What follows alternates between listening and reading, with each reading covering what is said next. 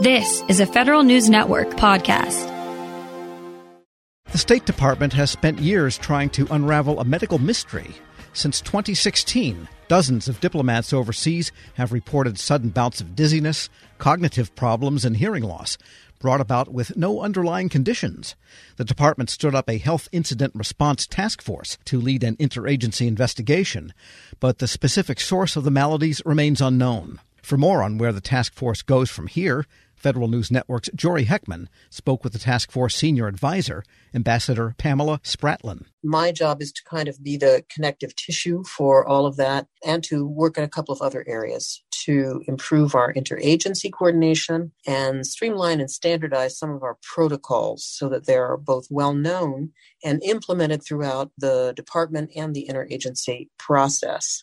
We're just trying to figure out what is the best way to manage this issue. As I won't say that the Cuba and China issues have, have faded into the past, they have not, but we want to be prepared to deal with this issue as it evolves. So the priority is always going to be protecting people mitigating the damage and working with the interagency community to see if we can figure out exactly what happened. Looking at the structure of what you inherited coming into this position. Are there any low hanging fruit from your perspective of things that could be better coordinated or things that could be better integrated across various bureaus to make sure that some of these thornier questions are better addressed? There really isn't any low hanging fruit in this because so many aspects of it remain murky. But in terms of what we can do better, I think one of the, the things we can do better is look at how we are informing our staff, just in terms of our internal communication, to make sure that everyone is aware that, you know, we'll talk a little bit later about some of the symptoms. And one of the interesting things about the symptoms is that they are often associated with everyday things that might happen to people in other contexts.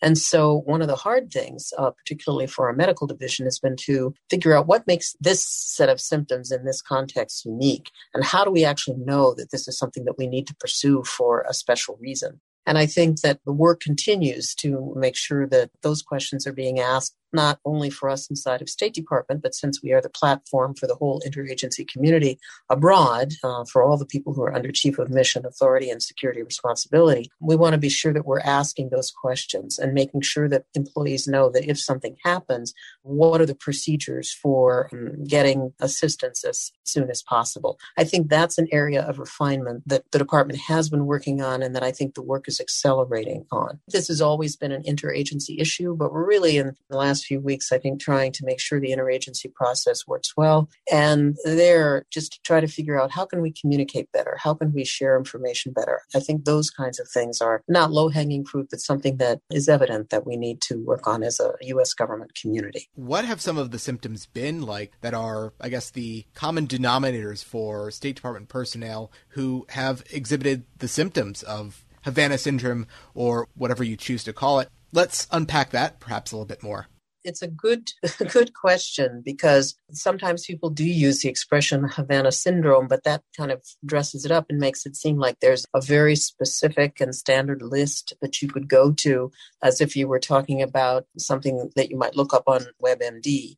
But in fact, there is no specific uh, definition, even though diplomats and some of their family members have experienced a range of symptoms that the medical profession has been able to kind of look at and identify. Some of the specific symptoms have included dizziness, headaches, balance problems, visual problems, cognitive problems, hearing loss, and other symptoms. Often the symptoms are preceded by a noise or a feeling of pressure.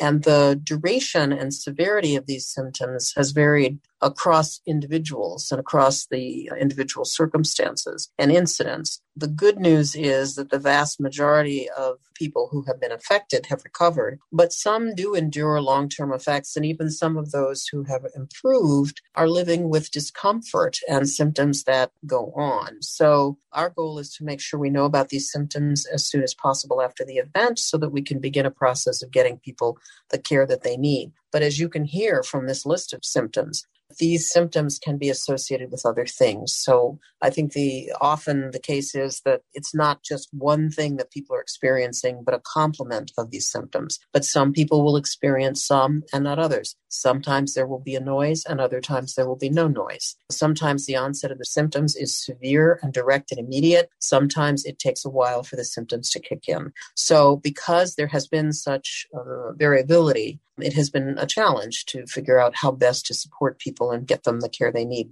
There is no doubt a lot of unanswered questions here to unpack and further address in the coming years. But I imagine there's also some preliminary fact finding that has gone on already. I understand some of that information is probably sensitive in nature, and I understand that. But at a very high level here, what does the State Department know currently as far as likely scenarios that led to State Department personnel exhibiting these kinds of symptoms? One thing that we have learned is that it's often very hard to establish clear patterns in this. I just like to say that our investigation into what would cause these types of injuries is, of course, ongoing. And while it's still unclear what caused these unexplained incidents, there are multiple theories out there. And um, the department continues to work closely with both scientists, with academia, and the interagency community, not only to find out what is happening to our diplomats, but also to determine um, the most effective countermeasures and also the best care. So, just in terms of not so much scenarios, but what were some of the ideas about what might have caused this? There were a number of different theories that had to do with perhaps the impact of insecticides because uh, Cuba, they were going through a Zika uh, episode at the time most many of these events uh, took place. Perhaps uh, there might be some other cause. What ended up happening was the department contracted with the National Academy of Sciences. And of course, this is an entity that's extremely erudite. We have some of our very, very best scientists. And they started looking at a variety of possible causes. And what they concluded is that the kinds of things that people were demonstrating through their health were most consistent with what they called pulsed radio frequency microwaves. And this is, you know, very, very fast microwaves. And while some people have suggested that this is not possible, that's what the National Academy of Sciences concluded. There was also a, a partnership established with the Centers for Disease Control, also looking at this issue. And while each of these collaborations was important and we learned some things, the basic fact is that we're still perplexed about what exactly happened. So the pulsed radio frequency seems to be the leading kind of idea about what might have caused this, but it's not the only idea out there. Ambassador Pamela Spratlin, senior advisor to the State Department's Health Incident Response Task Force, speaking with Federal News Network's Jory Heckman. Check out Jory's story at federalnewsnetwork.com. We now bring you a special presentation from our friends at WAEPA. Shane, thanks for joining us. Can you tell us about WAEPA and your new podcast? Mike, great to see you again. The podcast series, Lessons in Leadership, what we're trying to do is, is take a deeper dive, a different angle into the conversation around leadership with great leaders at all levels of government. Uh, since the 1900s, leadership has been studied in a serious and academic way uh, great men theory, the leader follower theory, the inspirational leader, transformational leader.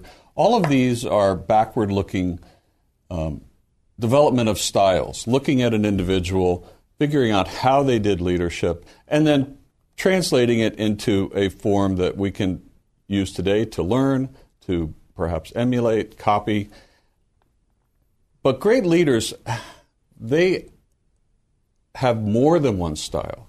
I think I truly think that a great leader can adapt and transform into the role that's needed at that time. So what we're trying to do is is talk to great leaders and go a level deeper. Tell us about your a story in your past. Tell us an inspiration that really affected your ability to lead others. And this certainly applies in the uh, federal space the federal government, it's over 2 million employees. Great leaders are throughout the federal government, both at the top and the middle ranks. And what we want to do is ask them to pull inside their memory, pull inside their personal history, find those moments in time when they were changed, they were inspired, they learned something about leadership from another person, perhaps it was uh, from themselves, and they brought that to the workplace and they inspired other and became great leaders. So that's what we're trying to do with the podcast. Okay, so I, I get that you wanted to start with leadership, but what makes leadership such an important topic right now for federal workers? Great question. Leadership today is tested like never before. Um, today's, if I had to put a leadership style, if I had to put names to it, we hear about um, empathetic, we hear transparent, we hear uh, inspirational. So today we have COVID, we have a down economy, we have people, we have social uh, injustice that we're dealing with. There are many new factors. And it's drawing like never before on a leader's ability to pull from within themselves and adapt to the current change. So, leadership today is almost brand new again. We're taking all kinds of different styles, attributes, learnings that leaders have.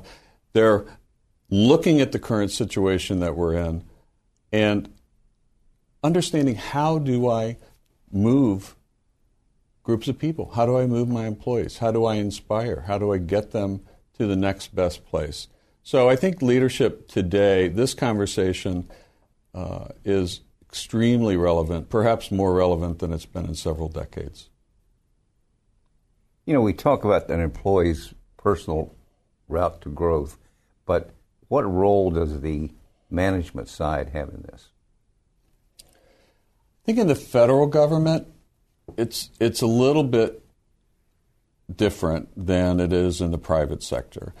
Uh, my father was a civilian federal employee. Uh, he joined the federal government in the 1960s. Uh, John Kennedy, he was inspired by ask not what your country can do for you, but what you can do for your country. He had opportunities to go in the private sector. That notion of service inspired him. It inspired an entire generation. I would like to think that call to service which is unique in, in the federal space, in the government space, still exists today. Well, that about says it all. But is anything else you'd want the audience to know about you personally or WAEPA as an, as an organization? Uh, I have been uh, around the group affinity insurance world for um, three decades. Uh, led this is my second uh, major organization that I've led. And I will tell you that we impart this feeling, uh, you mentioned it, Mike, about service, this notion. We serve those who serve. And uh, I will tell you that it's refreshing. It's a blessing to be there. And I have so much respect for civilian federal employees at every level of government. In this podcast, we're hoping to talk to leaders which are similarly inspired and can share their learnings over a lifetime and uh, this will be useful information uh, for anybody in government service. This episode is brought to you by Zelle. Whenever you're sending money through an app or online, it's important to do it safely. Here are a few helpful tips. First, always make sure you know and trust the person you are sending money to. Second, confirm you have entered their contact details correctly. And finally, if you don't trust the person or your recipient is rushing you to send money right away, Think twice before sending money through an app or online.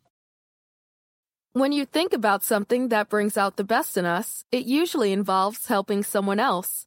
By donating plasma at a Grifols Center, you can help save millions of lives and show your good side to the world.